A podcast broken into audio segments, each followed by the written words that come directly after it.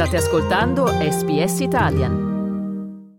Io sono Francesca Valdinoci, voi siete in ascolto di un podcast di SBS Italian e questa mattina siamo in compagnia della dottoressa Elda Baggio, professoressa all'Università di Verona e vicepresidente di Medici Senza Frontiere Italia. Grazie innanzitutto per aver accettato il nostro invito e benvenuta su SBS Italian. Buona serata a tutti gli ascoltatori, buona mattina cioè da voi a tutti gli ascoltatori e le ascoltatrici. Grazie alla dottoressa Baggio cercheremo di fare un passo oltre alle notizie che si rincorrono di ora in ora sulla situazione in Medio Oriente per farci portare nella striscia di Gaza da chi sul campo sta sostenendo tra i bombardamenti una popolazione allo stremo. Innanzitutto, dottoressa, qual è la situazione nella striscia di Gaza in questo momento per la popolazione civile? Il nostro ultimo bollettino che risale a ieri, la situazione è questa, da un punto di vista vabbè, di, di, quella che è la vita quotidiana di quei poveretti, ce lo dice la televisione, lo vediamo, vediamo delle cose incredibili, delle cose che non avremmo mai immaginato di vedere, la popolazione è allo stremo, uomini, donne, bambini, anziani, manca l'acqua, l'acqua potabile manca non c'è il gasolio e oggi c'è addirittura stato un blackout uh, sia dei telefonini che di internet perché senza gasolio non si produce elettricità, non si riesce neanche a restare connessi. Da un punto di vista quindi la vita di chi non è malato, non è ferito è comunque difficilissima. Poi abbiamo la vita di coloro che sono ammalati, malati cronici, neoplasie, insufficienze renali. Va ricordato che in tempo di guerra i bambini continuano a nascere e quindi continuerebbero ad avere bisogno di incubatrici che non hanno l'elettricità per funzionare, quindi di solito non ce la fanno e quindi tutti quelli che erano i pazienti di prima sono senza cure. A questi pazienti di prima senza cure si aggiungono le migliaia di feriti, molti dei quali muoiono all'arrivo in ospedale, vuoi per la gravità delle loro ferite, vuoi perché non abbiamo niente da dare, cioè non ci sono anestetici per operare, non ci sono antidolorifici. L'altro giorno abbiamo parlato con una dottoressa che stava in un ospedale non particolarmente grande che ci ha detto noi abbiamo solo paracetamolo, tachipirina per intenderci, ipobrufene che è un antinfiammatorio e delle garze, non abbiamo più nient'altro. Io credo che la farmacia domiciliare di ciascuno di noi sia sensibilmente più fornita di così. Per quanto si riferisce ai feriti che avrebbero bisogno di interventi chirurgici, il più delle volte non si riesce a farli e la mortalità è altissima. In un ospedale del sud della striscia di Gaza, in alcune giornate il numero dei feriti morti supera quello dei feriti che rimangono vivi, quindi è, la situazione è davvero drammatica. Si chiama striscia proprio perché è larga 9 km, lunga 48 è sostanzialmente divisa in tre zone, Gaza Nord, Gaza Centro e Gaza Sud. Il più grande ospedale di Gaza Nord è l'ospedale Alauda, che è anche quello in cui ho lavorato io, non adesso ma in, in, un precedente grande numero di feriti che è stato nel 2018 quando hanno fatto la marcia del ritorno ci sono stati 4.000 feriti in meno di due mesi. L'ospedale Lauda funziona con grandi difficoltà per piccole cose, è l'ospedale dove sono morti due medici di Medici Senza Frontiere che sono stati uccisi da colpi d'arma entrati al terzo e al quarto piano e sono morti entrambi. Poi abbiamo il, il nostro staff palestinese che fa quello che può con quei pochi rifornimenti che arrivano perché il nord della striscia di Gaza è difficilmente raggiungibile, è stata la prima parte ad essere interessata dal conflitto, quando Israele disse ai palestinesi scendete a sud perché bombarderemo il nord, peccato che adesso si stia bombardando anche il sud e non ci sia più un luogo a Gaza dove la gente possa dirsi al sicuro, ma nemmeno gli ospedali. Nell'ospedale al-Sabira l'altro giorno, circondato dalle, dai carri armati, hanno impedito l'arrivo delle ambulanze e abbiamo la testimonianza dei nostri operatori di un padre che è sceso dall'ambulanza col proprio ragazzino in braccio per portarlo in ospedale, il bambino che era già gravemente ferito è comunque giunto morto.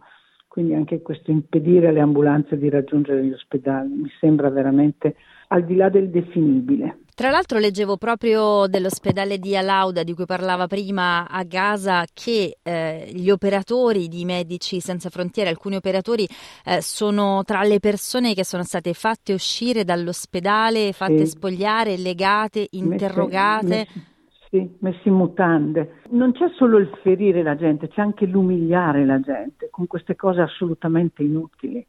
È difficile ovviamente immaginare eh, la situazione nonostante insomma, la chiarezza delle sue descrizioni. Gli ospedali nel corso di questo conflitto sono stati colpiti come presunti nascondigli, ferendo, uccidendo vede... medici, pazienti. Cosa significa sì. questo per i vostri volontari sul campo che continuano a lavorare tra i bombardamenti, anche significa... per la capacità del sistema sanitario di continuare a funzionare, dottoressa? Beh, il sistema sanitario non si può davvero dire che funzioni.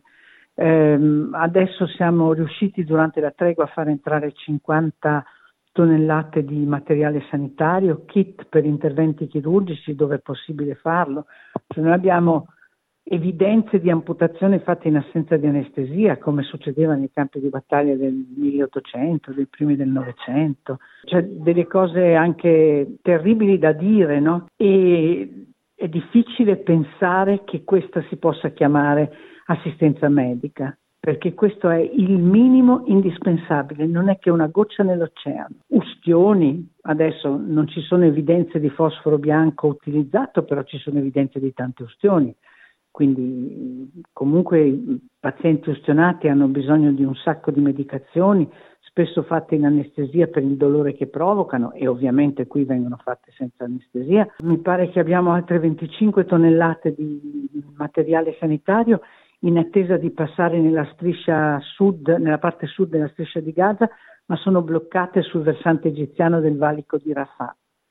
Perché va detto che il valico che controlla l'ingresso dei camion, che prima del 7 ottobre era di circa 300-400 al giorno, adesso ha raggiunto un picco, se possiamo dire così, di 150 durante i giorni della tregua, ma 150 era meno della metà di quel che passava prima e passava tutto. Il problema più grosso di adesso è veramente l'impossibilità di avere acqua potabile, di avere gasolio, di avere medicinali, di avere anestetici. La gente eh, mangia una volta al giorno, quindi la malnutrizione avanza al galoppo, non è che fosse una popolazione ricchissima neanche prima, ricchissima nel senso alimentare. L'80% dei palestinesi viveva al di sotto della soglia di povertà. E non è mio compito e né lo voglio fare, ma è importante anche conoscerla la storia della Palestina. Magari chi ascolta ha voglia di andare a studiarsela, però adesso la situazione è drammatica. Se non si arriva subito a un cessate il fuoco, il Consiglio di sicurezza dovrebbe riunirsi domani, io non lo so perché sembra impossibile andare peggio, eppure ogni giorno è peggio del giorno precedente. Ecco, anche proprio Medici Senza Frontiere si è unita all'appello per un cessate il fuoco che però mm, sembra ancora lontano. Cosa ha chiesto l'associazione alla comunità internazionale? Ha chiesto un cessate il fuoco immediato per motivi umanitari, non una tregua, un cessate il fuoco e poi si discuterà. Ma un cessate il fuoco devono riprendere i rifornimenti della striscia di Gaza, che ricordo a tutti è un campo profughi dal 1948 è una striscia in cui chi vive deve essere rifornito dall'esterno e questo significa che bloccando il passaggio di acqua, elettricità e beni, beni di consumo, e non ne, non ne parliamo di medicinali, si impedisce sia la vita dei civili che non sono malati o feriti, sia la vita dei malati e dei feriti. Ecco, nell'appello si legge anche che i leader mondiali sono complici di cosa sta succedendo a Gaza. Eh, ci sono parole piuttosto forti in quel che Beh, avete scritto in questo appello.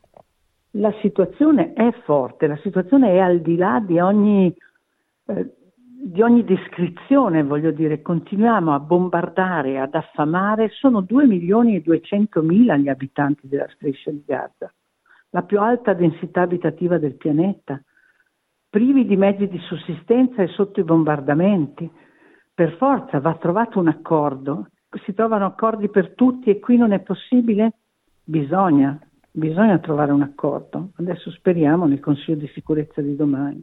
Io intanto ricordo a chi ci ascolta che siamo questa mattina in compagnia della dottoressa Elda Baggio, che è vicepresidente di Medici Senza Frontiere Italia e um, nella sua carriera di volontaria per Medici Senza Frontiere, precedentemente a Medici Senza Frontiere ha lavorato in Siria, in Iraq, in Congo, in Yemen ovviamente non è possibile fare un paragone tra scenari così tanto no. diversi, così tanto complessi, ma eh, quanto è estremo rispetto alle cose che nel corso della sua carriera ha visto fino ad ora.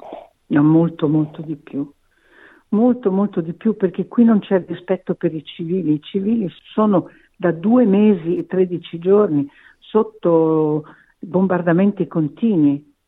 Una delle nostre dottoresse ha scritto dormo abbracciata stretta alle mie figlie così se dovessimo morire moriamo almeno insieme non posso pensare che restino senza di me o che io resti senza di loro.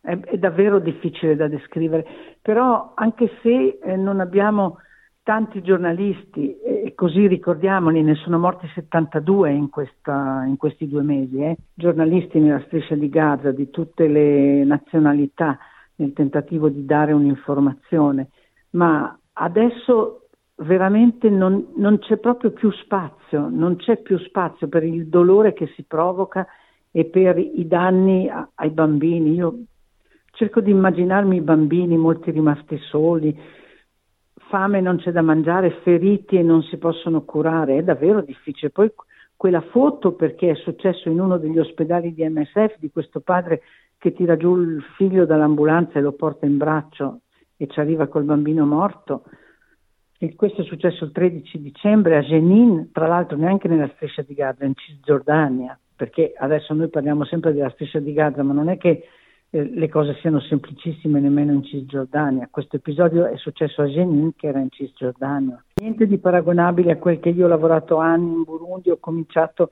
che la faida tra Hutu e Tutsi era appena finita, ho lavorato in Congo, nel nord Kivu, dove è stato ucciso l'ambasciatore italiano l'anno scorso, una zona molto belligerante, ma veramente non una cosa così. Così è davvero difficile da descrivere.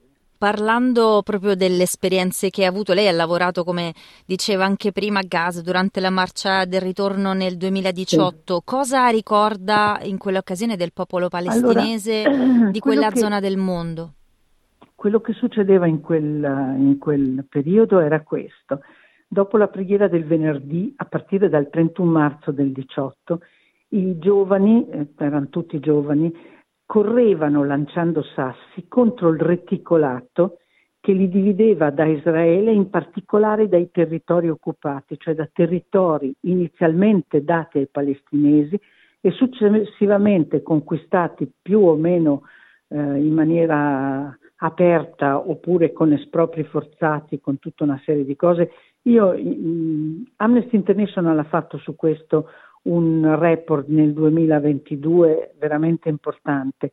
Correvano contro il reticolato lanciando sassi, di per sé sembra un'azione abbastanza priva di senso, ma era credo un modo per dire ci siamo, vogliamo tornare nella terra dei nostri avi, per questo che era chiamata la marcia del ritorno.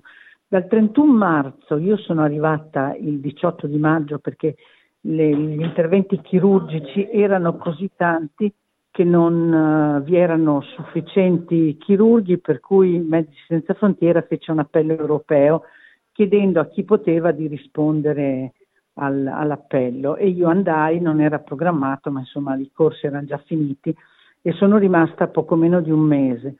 In uh, quel periodo, uh, diciamo in meno di due mesi, i colpi d'arma da fuoco agli arti inferiori, perché i morti fanno notizie, i cecchini colpivano le gambe dal ginocchio in giù e di fatto distruggevano le gambe, perché la gamba è piccola, se io ti colpisco una gamba sicuramente ti distruggo l'osso, ti creo un buco, magari interrompo l'afflusso sanguigno, quindi servivano ortopedici, chirurghi vascolari, chirurghi plastici per ricoprire i buchi che erano rimasti.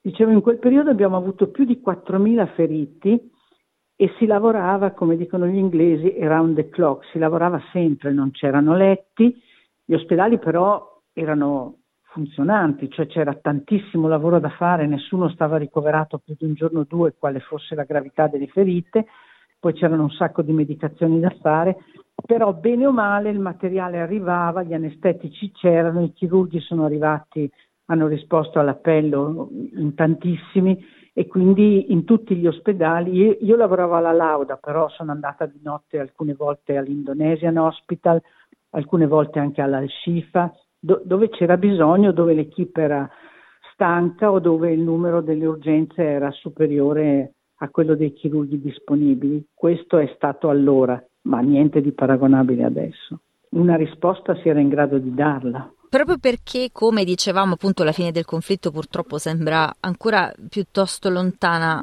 quanto può reggere la situazione a Gaza?